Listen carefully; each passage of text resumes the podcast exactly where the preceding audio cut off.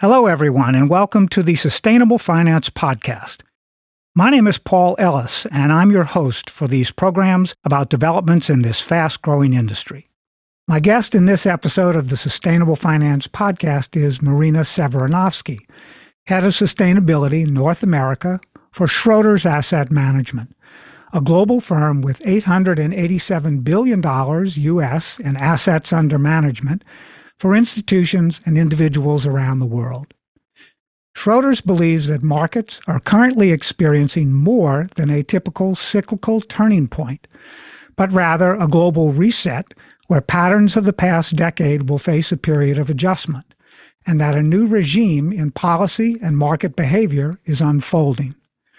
Driven by major global themes like decarbonization, deglobalization, and demographic change all of which investors need to understand if they are to find the best opportunities and safeguard their portfolios. The Schroders team also tells us that sustainability will be key to navigating this new era. To recognize and price trends like the acceleration of responses to climate change or worker scarcity and the human capital investments needed to increase productivity. Today's podcast represents the first of three sessions with Schroders. Marina will set out the framework today for the regime shift and the 3Ds trends of decarbonization, deglobalization, and demographic change, and how they are tied to sustainability. Then, in the coming months, members of her team will join us for in depth webcasts to dig more deeply, first into the decarbonization trend and then into deglobalization and demographic change. Hello, Marina, and welcome to the Sustainable Finance Podcast for the first of three sessions with you and the Schroders team this year. We're very excited to have you. We're very excited to be participating. Thank you, Paul, so much for having me. Great. Well, Marina, we've been hearing about a shift in the fundamentals that historically guided markets' behavior can you tell us about the new forces and trends at play and how long we can expect them to last? Absolutely. So, if we look at the first page that I kind of set out in the presentation um, around what we talk about, the sort of new regime or regime shift, um, this is really an operating principle by which we are sort of thinking at Schroders across all of our asset classes um, you know, how we're investing, and that this is something that we can expect to go on for the coming decade, right? So it's not sort of a half year or year, you know, scenario, but really is representing sort of uh, trends that can be structural um, and they can persist for some time. And so we think about kind of what did you do in the past 10 years? You probably want to think about doing the opposite in the next 10 years. The biggest issue around this is the persistence of inflation. And some of these trends that I'm going to talk about are very inflationary trends. Um, the decarbonization journey, the sort of shift to renewable energy at the front end, the sort of investment that's needed, the creation of capacity, these things can be quite inflationary um, as you sort of build out, again, a new sort of supply chain to be able to deliver energy globally um, and, and the associated costs of, of these sort of new and, and renewable sources. And then you have uh, deglobalization, and we've obviously been seeing a lot of geopolitical, um, you know, shift. Um, there's kind of the the the sort of China, U.S., East East West uh, sort of divides. Um, it plays into uh, a, a need to sort of reorient supply chains um, these things can be very inflationary too, um, in terms of, again, where fulfillment happens and the costs of, of doing that. And then there's issues around, again, kind of demographic change in the world and where the young populations are and kind of what's happening with, you know, kind of countries that have much older uh, working populations. So we're going to sort of talk about that a little bit later on in, in the podcast and also, as, as, as you said, Paul, in some subsequent sessions. But you can see here, I think the kind of framing mechanism is that inflation will continue to be a challenge because all of these things are by their nature inflationary. Um, the cost of labor, the cost of sort of you know different supply chains that may be less cost efficient but will be required in a new paradigm. And then again the kind of cost of, of um, shifting the energy transition. Um, central banks will have to prioritize that inflation and sort of tackling that inflation. We've already seen you know cost of living crises and things like that um, over the past year. And so that you know becomes really important for central banks to deal with. Again that sort of structural change in supply chains and in energy. And then from a labor perspective um, the need to to deal with the scarcity of labor by investing in technological innovation, the kind of capex spend that is needed, and then overall just policy volatility. I think we are becoming quite inured, right, and accustomed to the fact that there is a lot of volatility that policymakers are dealing with, um, and we just expect that to sort of continue as we see some of these these trends that again could be decade long trends uh, manifest over time. So that's the idea behind regime shift. Okay. I think um, I'll end on this point. Kind of, you know, you can ask this sort of question, but as obviously I have a bit of a vested interest. I'm the head of sustainability for North America here. Right. But as as I look at this, it would be very very hard to imagine understanding this new sort of framework into the future without sort of what we call, you know, sustainability or ESG considerations.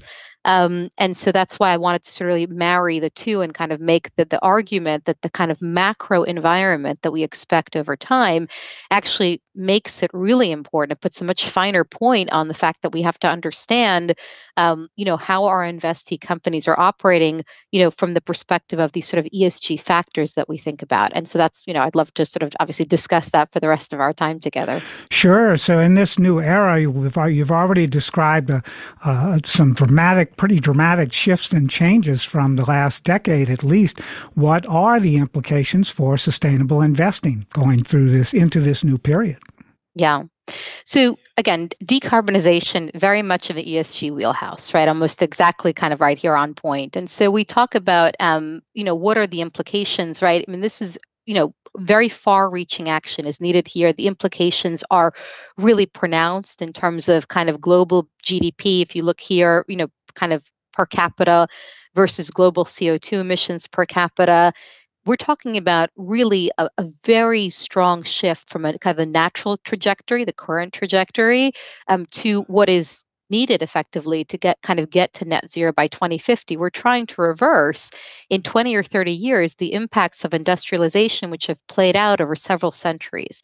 And we need to do this on a much bigger scale with industries that are now much more interconnected. We talk about kind of supply chain you know than they were in the past. So this is clearly going to be massively disruptive to industries and to economies.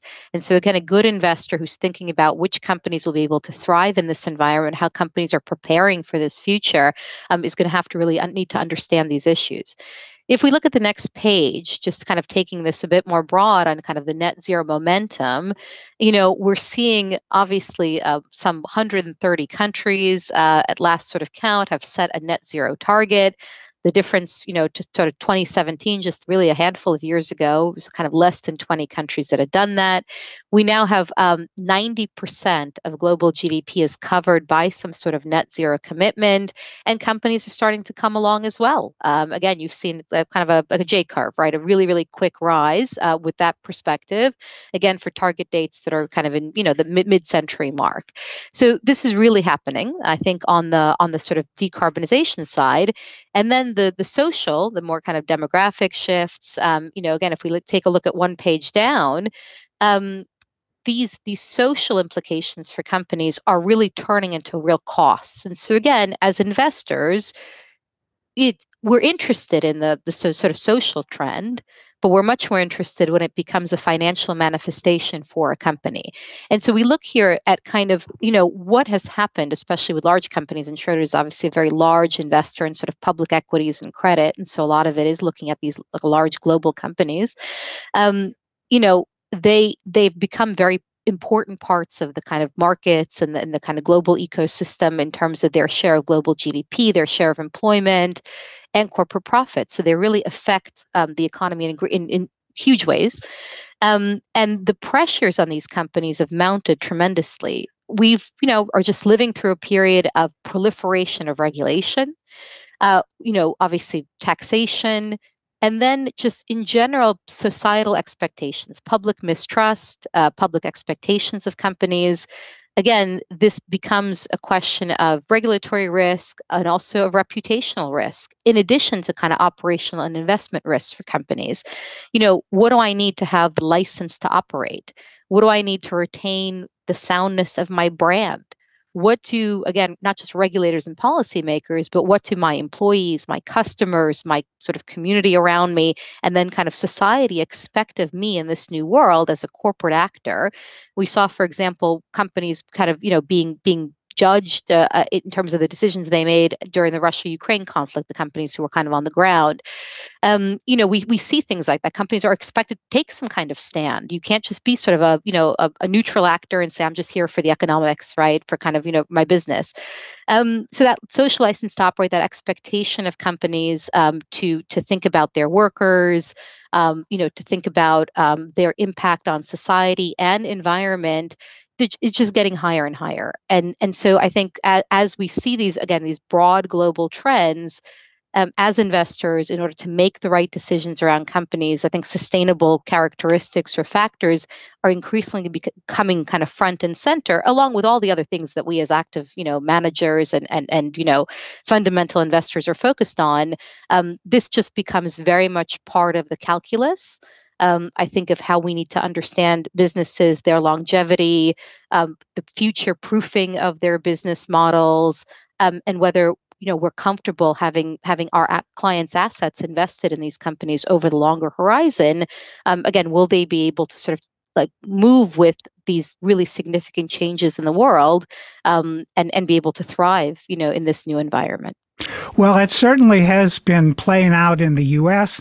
Uh, at, at the political level as well as in, uh, as in financially and in every other way, for especially for large companies. So, how does Schroders believe a sustainability lens enhances the view of portfolio risks and opportunities with this type of dynamic going on in the economy? Thank you. So we we put up here kind of our our philosophy, right, which we've had in place for a long time, but I think it's almost never more important than now to sort of think about it in this way. You know, why are we integrating ESG? Um, there are investment risks, right? I've talked about this. You know, we have a kind of the strength and speed of these global shifts that I'm talking about, you know, create risk for companies that end up getting left behind. And so we have to think about is your business model structurally, um, you know, going to to be successful in an environment where again you have a, a, very different demographic environment and kind of how you can um, you know attract and retain workers um, in an environment again where your supply chains are pressured or have to be shifted. And again how you know the, the sort of it, it's not just for companies in the energy space it's sort of everybody who's a consumer of energy markets as well you have to think about the kind of de- de- decarbonization journey um, as well there are clearly investment opportunities too within all of this. And so it's not just about risk. Um, it's very much about thinking where can we identify companies uh, where there's an opportunity for them to grow and to be part of the solution and to frankly be be innovators um, and to be facilitators of change. And then the impact component, I think, is one that again becomes really really important today. And it's not i don't mean this as sort of impact investing. I talk about capital i you know where you're as an investor setting out to have an impact. It's the kind of impact that you you're not even thinking about because nothing lives in a vacuum. And every investment that we take has an impact on the world. Every company has some kind of externalities to the environment to society to people um, and the more that we live in a, uh, in a reality where, again, policymakers, regulators, broader society, all these stakeholders become very, very conscious of these costs, which is usually costs the companies impose on society, the more companies will be held to account for those costs. Again, around those broad themes that I talked about, but also generally. So we really have to think about, again, how those impacts will be priced in the future um, and what it will do to company business models and their bottom lines, right? What does it do to their, their, um, their financials, uh, their profitability? Um, you know, if they're being held to bear these costs. So for deglobal, de- decarbonization, um, you know, it's obviously the cost of carbon. Um, and then, you know, on the kind of human capital side, you know, there's obviously costs around what we pay workers, unionization, all of those sorts of things. If if the kind of power dynamics shift, you know, towards labor, it just changes the you know the dynamics. It changes the cost structure for companies. And again we have to to make sure we understand how companies are positioned from that perspective. So we do think that thinking about all of these things improves the kind of uh, outcomes for our our stakeholders and, and for shareholders obviously our clients Um, and then obviously a lot of this is not just assessing it. Um, you know, it, it's also being involved and engaged um, as an investor in in um, an active owner with companies, engaging with companies, making sure that they themselves are mapping out these risks, these opportunities, these externalities, and thinking about how they're going to to position their businesses and, and make changes in their businesses around these going forward. So again, it enhances, we think, our ability to really understand companies and also um, you know be really educated in our engagement with companies so that we can hopefully have a positive effect on them um, as you know as their shareholders you know after a very challenging year in 2022 in financial markets let's focus a little bit now on what the importance of sustainability for investing looking forward is yeah, Paul, it's been a very dramatic. it's been a very dramatic eighteen months. Um, so to your point, um, I think I, I, you know, I put the slide together on kind of 2022 because there were definitely kind of moments I think around um, just sort of skepticism, given everything going on in the world. Like, is sustainability still valid? Um, I think everything I've been saying suggests that it's more valid than ever, but it's also maturing um, our, C, uh, uh, our head of sustainability, Andy Howard, in London recently positioned this in a, a report that's been published as sort of, you know, sustainable investing has hit like a 16 year mark roughly. Um, it was kind of in the early 2000s um, that you, you had the, the, concept of sustainable investing as a style and now it's sort of hit maturity. It's it's in its sort of you know adolescence um, and it's sort of again kind of hitting hitting that 16 year mark. Um, and it's a it's a rocky period. Um, it's a period of sort of change. And we see this from a number of places. You you mentioned obviously politicization in the U.S. We had the sort of um, uh, you know Texas, uh, for example, um, targeting um, investors that they they feel are boycotting fossil fuels, not literally boycotting as in I'm not investing in fossil fuels, but more boycotting in the sense of I've made an, a net zero commitment and I am advocating to these companies that they also should make commitments um, and that should they should prepare for a net zero future. So a combination of kind of climate commitment and engagement um, being sort of positioned as as boycotting um, as sort of you know asking companies to make changes um, to their business um, in expectation of sort of future regulation. And then we've seen in other states um, like Florida a sort of a different approach. It's less sort of fossil fuel focused and just more focused on ESG metrics in general, and saying we don't want you to take these sort of social and other things into account. They're woke and they're kind of you know liberal. Um, we really just want you to focus on financial materiality and good returns. Um, and, and in that case, I think you know the response is uh, absolutely we, we we look at these things because they're financially material and because we want good returns. And so i think there's kind of ways to to resolve you know some of that debate but certainly the debate is there. We see it all the time in the news and we're heading into the next election cycle uh, for the kind of you know the, the white house where we expect these issues to be front and center.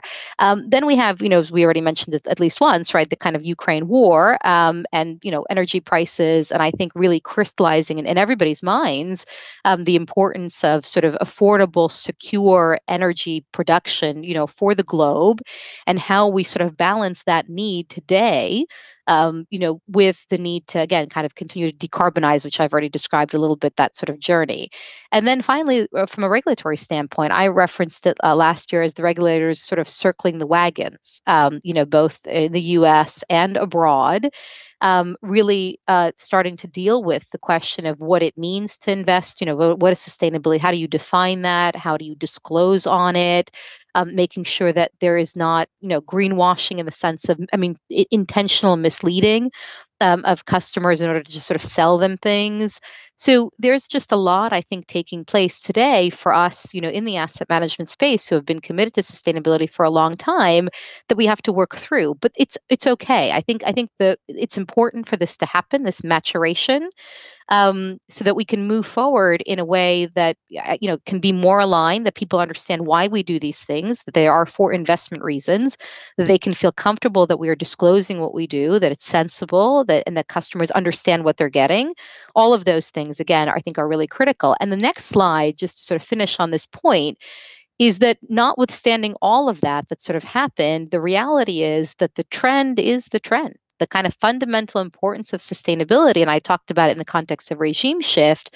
But even if we think about some of the things here, the interest from clients, the focus from regulators and then as we think about business and financial drivers people identifying you know we surveys right? Kind of identifying global risks over the next 10 years. You can see how significantly this has changed from sort of a 2008 to today um, where a, a, lot of these global risks are in fact um, environmental they're social you know certainly over the last kind of year plus there's been geopolitical as well but this i think is a, a trend that you know again is sort of set to persist. So notwithstanding some of the um, you know some of the dramatics right um, over the last year in in the press and kind of you know in in the kind of politics um, i think our need to continue to position for durability and sustainability of business models in our investee companies remains, you know, completely unchanged. Well, you know, I I completely agree with your perspective and with Schroders' perspective on this. In fact, uh, it turns out that uh, Texas uh, is going to be the state that produces more clean energy within a few months now than any other two states in the United States put together. Uh, one of those states being California. So let's let's dig in now to the first of the three Ds trends, and that's decarbonization.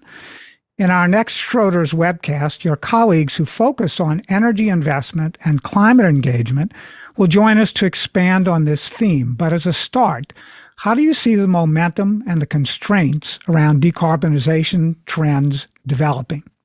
Yeah, absolutely. So critical. And I think I think that point about Texas is really important, um, where we have to realize that um, you know again we have some politicking um, out there, but then there's the reality on the ground in terms of what is happening in terms of policy and investment um, you know where the incentives are, where the kind of uh, you know the future is going, um, where again people are taking these investments, and then the and the energy industry itself, kind of where they're moving. And so you know, look, I mean, at first basis, we just wanted to kind of show this because I think it's just interesting contextually, in terms of that focus uh, on transition. You know, the world has been through previous energy transitions from sort of traditional biofuels um, in the past, um, you know, um, to to to obviously um, kind of a coal environment and then from there to sort of oil and gas. And then we see again this very rapid, um, kind of accelerated future of moving into into renewables um, everywhere that that you know that kind of traditional oil and gas can be replaced over time.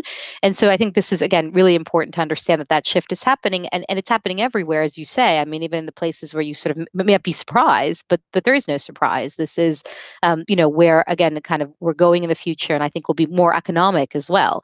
Um, you know, think about that from the perspective of, of kind of the next page, um, the the acceleration that kind of um, from from the IRA. Um, that acceleration of clean um, energy spending um, across the country, we think about this very clear link between economic driven policy and sustainability related trends, and that will persist for decades. And so the US Inflation Reduction Act, you know, great example. Um, of uh, a springboard, right, for capital to move into industries that provide renewable capabilities um, to scale that energy transition. So, kind of understanding the nuances around the viability of new technologies, right? A lot of traditional energy companies are talking about kind of carbon capture um, in their in their businesses, as well as the application and kind of realistic timing of the deployment of existing capabilities, um, hydrogen, uh, for example, um, and how that sort of you know the benefits from new tax incentives um, all of those things help us to have a fuller perspective you know for these really important considerations um, around kind of where we want to where and when um, you know we want to take positions. And i think you know both smaller and lesser known companies and also kind of larger and well-known companies including of course the traditional energy majors you know stand to benefit from this sort of changing environment that's centered around decarbonization and again policymakers and regulators creating the right sort of incentive structure for them um, to drive this this uh, you know trend forward. And again this feels to us like it really has um, has taken hold so now, how are asset managers, uh, Schroders obviously included, uh, responding to the challenge? In other words, how do you balance the speed of transition that you've talked about with ensuring that investments remain viable? You've got a lot of people with a lot of uh, retirement-focused assets under management uh, and institutions uh, that need cash flow, et cetera. How does and what does this mean for investment? Portfolios? Absolutely. And again, Schroders comes from this the perspective of being a global, diversified asset manager. And the vast majority of our clients are coming to us for that service. You know, we have an impact arm. We have, you know, a sort of dedicated impact and sustainable strategies that have a different objective, right? Where clients are trying to achieve something different. Uh, but the vast majority of clients are looking for a diversified investment to maximize their risk adjusted returns as they move forward for long, long time horizons for their retirements, largely sort of pension money. And so we really have to think about um, how we manage the trade off. You know, um, decarbonizing too slowly is a risk. Um, you know, uh, and then you know there's higher physical risks from climate change, um, higher transition costs. All you're doing is kicking the can down the road, so you'll have those higher costs in the future but also aggressively decarbonizing um, is risky too because it reduces the investment universe in a drastic way. I mean, this kind of concept of just exclusion is not palatable. Um, we're, we're, not able to to sort of take out whole sectors and industries without really um, impacting the diversified portfolio and the returns of that portfolio. So that's neither of those things can happen, and so it has to be um, really the trajectory has to be sensible. Um, if we look at the next page again, how we're dealing with this, right? There are a number of sort of approaches, in effect, right, that asset managers can take around this, and we certainly have a view of kind of what you know what what those approach the bright approaches. And so there's portfolio constraints, right? So I'll talk about that in a moment. Um, but it's you know effectively um, setting some kind of finance, you know, kind of emissions constraints at a portfolio level. Then you divest, right, from kind of more carbon intensive areas et cetera. Then there's kind of portfolio reallocation, kind of moving to less carbon intensive strategies. Um, this again can be problematic because a lot of it is kind of so geographical movement for example you know from emerging markets to, to developed markets you might end up you, you can at the moment kind of glean some benefit right if there's sort of a more uh, carbon intensive um, companies in emerging markets and in the you know kind of developed markets you can move towards low carbon sectors you know technology what have you but again it creates a problem in terms of your global geographic diversification and then there's target based approaches where um, you know we'll talk about this too, kind of engaging with issuers, um, you know, to set targets, uh, you know, monitor their plans, effectively say, you know, we're going to engage, we're going to be active owners. The bulk of the solution here comes from existing, you know, companies in our universe, um, understanding the way that we do, the way that everybody does, that change is coming, and how they're going to move forward. I mean, the couple of statistics that I would give you in terms of what limits the the flexibility of the earlier options you know, one of them is the kind of exclusion of sectors. I mean, you have 80% of financed emissions are coming from 20% of our AUM and concentrated in five sectors utilities, oil and gas, resources, you know, materials. Um, you know, you can't very well carve those out again of a diversified portfolio, give up those opportunities. Um, and again, really, I mean, you know, if you're trying to deliver market beta the other problem is you know with respect to kind of the, that reallocation component is that if you start to exclude um, laggards in each sector or if you start to try to move kind of from a geographic perspective you get quite a lot of bang for your buck initially. So in other words if you think about um, kind of measuring like um, the share of your equity market that you remove from your investment universe and how that affects the amount of, of carbon intensity, right, that you remove. You know, you can start out like, hey, let me take get rid of some emerging markets assets, let me get rid of, you know, some oil and gas assets. So it can be quick bang for buck but it gets harder and harder as you go. You have to start to remove more and more of the investment universe over time because you're ending up obviously with a cleaner universe. And so the, the kind of impact as you go becomes much more challenging. So this we think is quite a dangerous road to go down. Um, and so what we look at doing, and it's sort of on, on the next page, we, we've drawn kind of a normal curve basically. Um, people ask about carbon offsets, so I'll just say a word about that. But what what we say is that we have to use a combination of approaches and the tools that you have available to you as an asset owner and a manager on behalf of the asset owner to decarbonize is, of course, some measure of divestment and reallocation. Um, and there are going to be some, again, some assets that are just so risky over time, stranded asset risk, again, the inability to evolve their business, um, that, you know, there's a kind of a, there's some, again, tail end um, with they'll have to be kind of removed from the portfolio, not just because you're trying to decarbonize the portfolio, but because you know from the perspective of sort of affecting real world carbon emissions, you know these are businesses that um, again are are not sustainable business models going forward or durable business models going forward. Um, and then on the more positive side, there's sort of, we talk a lot now about kind of positive climate solutions. Um, I did a panel yesterday on nature and biodiversity and kind of investing in those uh, things, forestry, for example. So, you know, things like getting rid of deforestation in portfolios, um, you know healthy forests you know forests are you know enormous sort of carbon sinks and carbon capture. And so investing in things that can be again kind of natural solutions which are usually more cost effective than technological solutions um, around decarbonization is going to be really important too the scale, however, at the moment for these things is very low still, and the size of the challenge is really enormous. And so, although we are working very diligently, I think, as an industry, um, to try to scale those things up and to build that capacity for kind of climate positive solutions, and it's definitely part of the the map of of this this the kind of what we're trying to achieve today the biggest impact that we can have is around engagement um, and so that's the, the big part of the normal curve there you can see colored in right is you know we we have Schroders you know has 900 uh, billion dollars invested across you know largely it's uh, you know a, a, lot of it is is uh, public markets um, a lot of our peer you know institutions have have lots of money in the markets and so our ability to you know engage with again the companies that we're invested with um, to encourage them, to facilitate, to support them as they are on that same decarbonization journey um, is really the kind of critically important piece that we can have.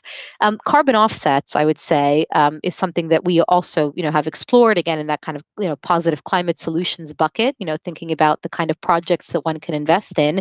It is not meant to be the core solution. Um, it's meant to be kind of an extra layer for things that just cannot be, um, you know, that, that you from from um, a decarbonization standpoint or kind of mitigation standpoint cannot really be addressed. There's always going to be some needs or some some uh, needs let's say for traditional oil and gas that just are not replaceable. Um, and so from that perspective if you are investing appropriately to offset that carbon um, you know through again kind of nature based projects uh, that makes a lot of sense as well. But again it's sort of a, like an, an additional piece the biggest part i think the role that we can play as asset managers is that that kind of active ownership that engagement component um, you know to to bring that to bear with the kind of broad diversified global investments that we take Yes, I think that the active engagement uh, and focus on nature based solutions are really two areas where I've been having more and more conversation, both with asset managers and investors and financial advisors, about the need to focus and energy and time and effort in, in, those ways because they are part of the solutions, at least the decarbonization solutions for the next 20 to 30 or 40 years. So it's it's a matter of engagement and working with companies. Uh, and um, you know, some of the, the, the political approaches that are being taken uh, are counter to that, but they are, seem to be, at least in the U.S., being uh, opposed to, to, a certain degree through uh, the judiciary now and legislation in some states. And so I think you're right. We're going to see lots of of um, transition uh, in these ways that will be supportive over the long run, but it's going to be a volatile and uh, very intense and interesting period for the next 10 years or so. Now, yeah. this brings us to the next consideration, which is the just transition. So, finally, Marina, how are Schroders and other asset management firms considering the just transition and human rights issues as part of this entire process? Absolutely. And so it's really what you just talked about, Paul, is that these things are challenging. Um, you know, that there's uh, there's obviously a lot of debate around them and controversy because they're challenging. The transition affects a lot of people. Um, and we have to be sensitive and I think empathetic to the fact that change is difficult.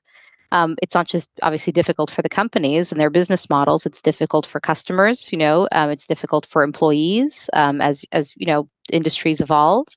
Um, and so when we think about kind of again just transition, it's that that element of you know trying to ensure that as we work towards that sort of decarbonized future, we're not exacerbating inequalities, you know we're not creating kind of additional problems. And so you know from that perspective i think at schroders you know first of all we've been very kind of focused on this for some time the kind of investing for just transition. We, we've always thought about stakeholders in general. Um, when we do an analysis of a company we think about all the kind of stakeholders that are affected and we always have.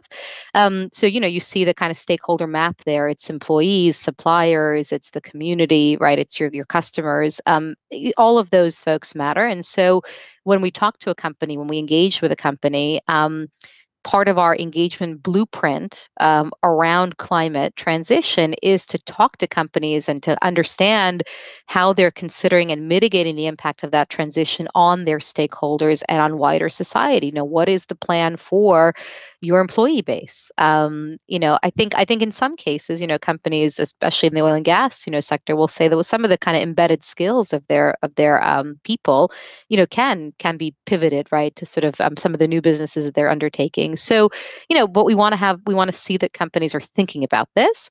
And then, you know, kind of from the perspective of funding a just transition, you know, we want to think about creating products that help, you know, kind of move capital towards areas that need support. So I think it's just remembering that human beings, frankly, are always at the center of these things. You know, we want um, you know, a, a climate action. We want a, a, more livable and habitable world in the future. Like we want that for ourselves and our kids and their kids right and so it's always about people and so we think about that for the future but today there's obviously people who are impacted um, you know are suffering from the physical effects of climate change people who are suffering from an economic perspective um, as these industries evolve and so just making sure again from the perspective of our investments the way we engage with companies um, that there is a sensitivity to this um, that we don't consider this in a vacuum.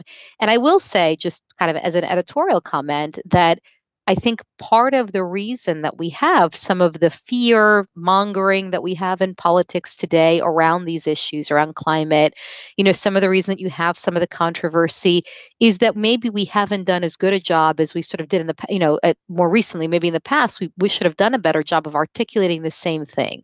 Just something as simple as we understand that change is scary um, and it's challenging and that people have to think about their livelihoods and their kind of economic needs for their families, just as they think about the kind of longer term needs, right? You know, kind of again, to have a habitable environment. So I think just the articulation of that and saying that we you know again understand that these things have to be mapped mapped together um, I think goes a long way just to sort of start with. And so it's good, I would say, that at the last sort of, you know, couple of, you know, the COP conferences, COP, you know, um, 27, COP 15, the kind of human question, I think, has become really front and center as we talk about both. And you mentioned sort of, again, you know, nature and biodiversity um, and natural capital investing. As we think about those things, we think about land rights and sort of indigenous rights. We think again about kind of people in the, the global south um, and how their economies are impacted as as you know again um, you know decarbonization takes place um, and how we how we adjust you know for the needs of those individuals. So it, critically important really huge topic just has to be really linked i think fully into how we think about decarbonizing the world also good a good intro to our next couple of topics. that's right. That's right. That's right on schedule.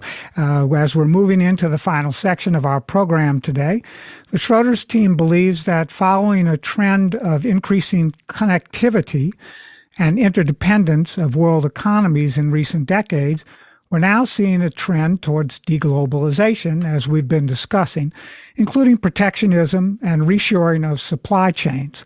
Simultaneously, economies are facing worker scarcity, more power accruing to labor, and companies investing in technology to increase productivity. So these are other circumstances and uh, and transitions that are underway as well. How is Schroders adapting to these issues? Yeah, absolutely right. Um, more more complex points. Um, so if we take a look at the um, the slide here on kind of aging demographics and kind of pressures on wages, I mean, you know, I think people are quite quite familiar with this concept, right? Um, the age dependency ratio, the percent of the working age population. Um, you know, especially in, in the developed economies, obviously places the kind of emerging markets have much less of a problem with this, but especially in the developed economies, you know, we're seeing that kind of rapidly aging population and the need to sort of, you know, for kind of how, how many working age workers do we have to support the rest of that population? And then, you know, we have the um, the kind of U.S. Uh, the, the labor participation rate. We sort of look at that as well, and the kind of the shifts there. Um, we obviously saw the kind of 2020 collapse, and then how has that really been um, been recovering? And what you see is among kind of younger people, you've had fairly fulsome recovery, but that older people haven't sort of come back to work, and it does affect. I mean, ultimately, especially again in older economies, developed economies like the U.S., that sort of availability of labor um, certainly is going to to affect a lot of things. It's going to affect wages, and it's going to affect again that sort of power that accrues to um, employers versus the power that accrues to, to labor. Um, and we see this, I think, a lot now in terms of collective action and kind of, you know, uh, workers asking for more because, you know, because frankly they can. Um, they're a scarcer resource. Um, if we look on the next page, um, just from the perspective of kind of, you know, globalization, we talked a little bit about inflation earlier on, that a lot of these trends are inflationary. And so, you know, we do see that kind of, you know, core, right, kind of goods, you know, price inflation is is high. Um, and again, you know, globalization clearly has contributed to that secular price decline in kind of core goods prices over decades. Um, that was the sort of operating, uh, you know, sort of principle or trend, um, you know, for many years as the world became smaller, in effect, right, and kind of more globalized, and and again, um, you know, that that kind of connectivity of goods production and supply chain.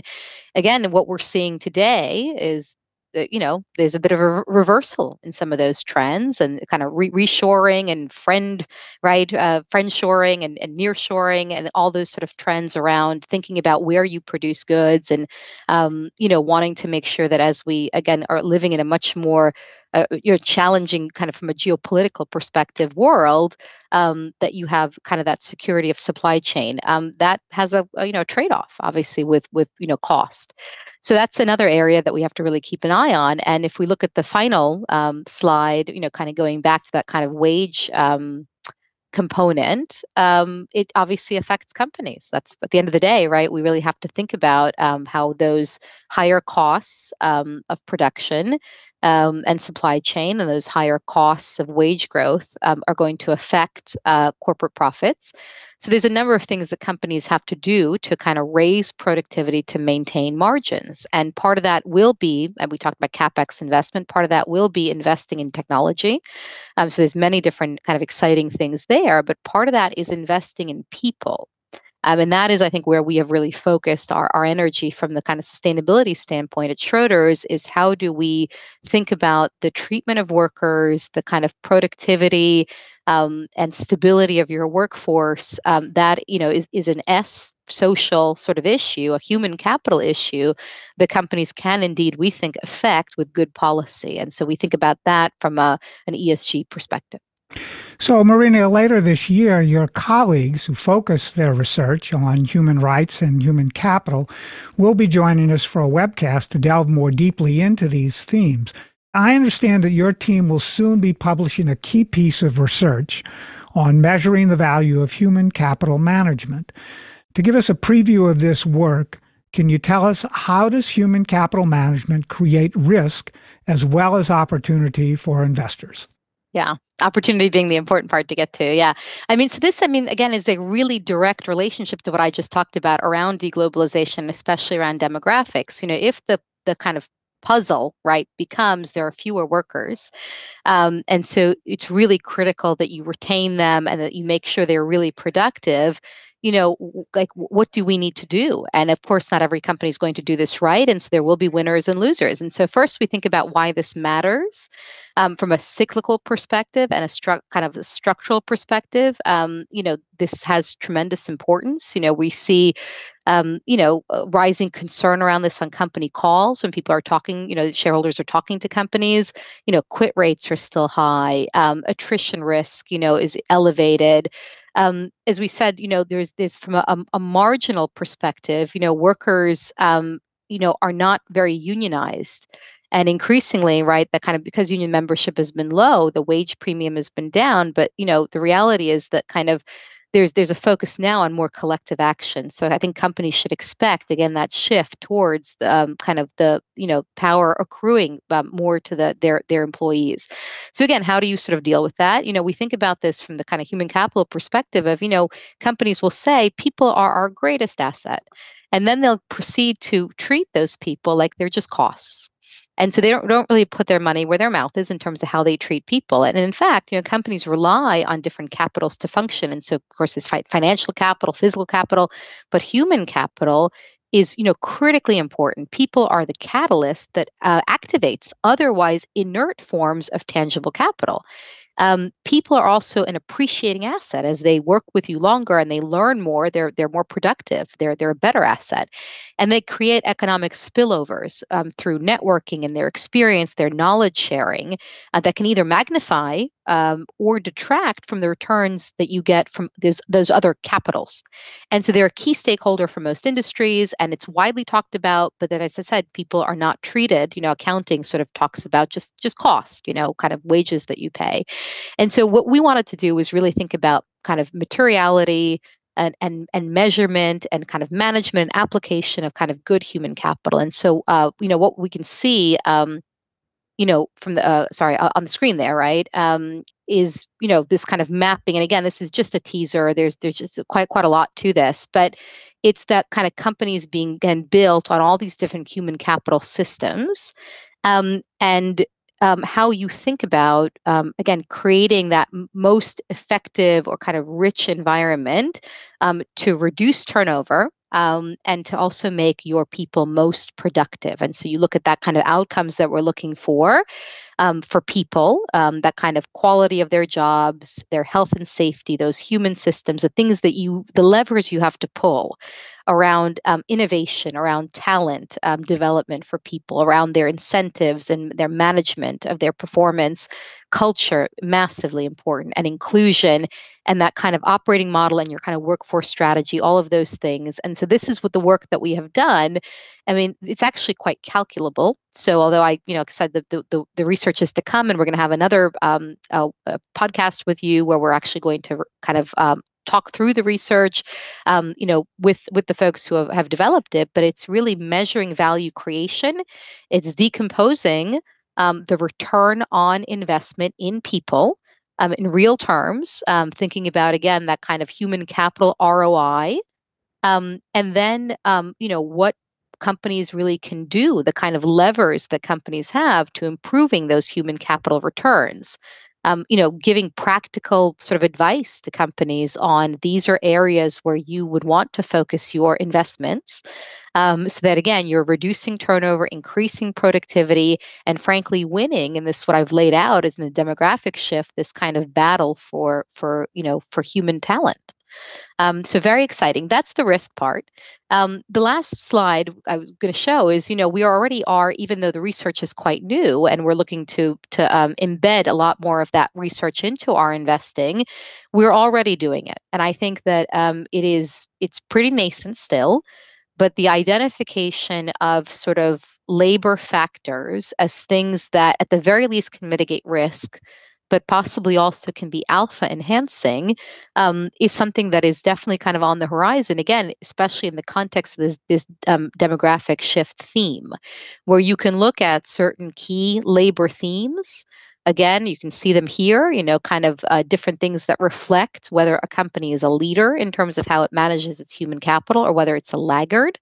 Um, you can start to really um, I think you know scale that. You can start to um, you know give some scoring around it, and it can be one of these factors that you consider alongside other factors in a you know kind of a you know when you assess a company um, to help you identify the ones that really are kind of you know best practices. They're avoiding controversies, um, and they're again retaining their workers in a happier kind of culture, more productive, and that combined with the other sort of capex um, investments they're making in technology and innovation together, again, will give you a, a, better chance of these companies outperforming their peers, and again, really contributing to alpha generation, which of course is right like what we're what we're really trying to achieve. So I think the the um, the opportunity that is really there as well um, to understand those risks and actually to benefit from how you understand them to be able to identify companies that are doing this right to engage with companies to encourage them to do this right uh, because this will be a make or break space i think over the next decade for companies especially in labor intensive businesses well, you've given us an awful lot to think about. And I want to thank you again very much today for joining us as our guest, Marina Severinovsky, Head of Sustainability North America for Schroders Asset Management. And this has been a fascinating start to the conversation that we're going to continue for the remainder of this year. And we look forward to exploring the regime shift and sustainability trends further with Schroders as 2023 continues. Thank and to our again, followers, Paul. thank you very much again, Marina, mm-hmm. for joining us today. And to our followers, join us again next week for another episode. I'm Paul Ellis, and this is the Sustainable Finance Podcast.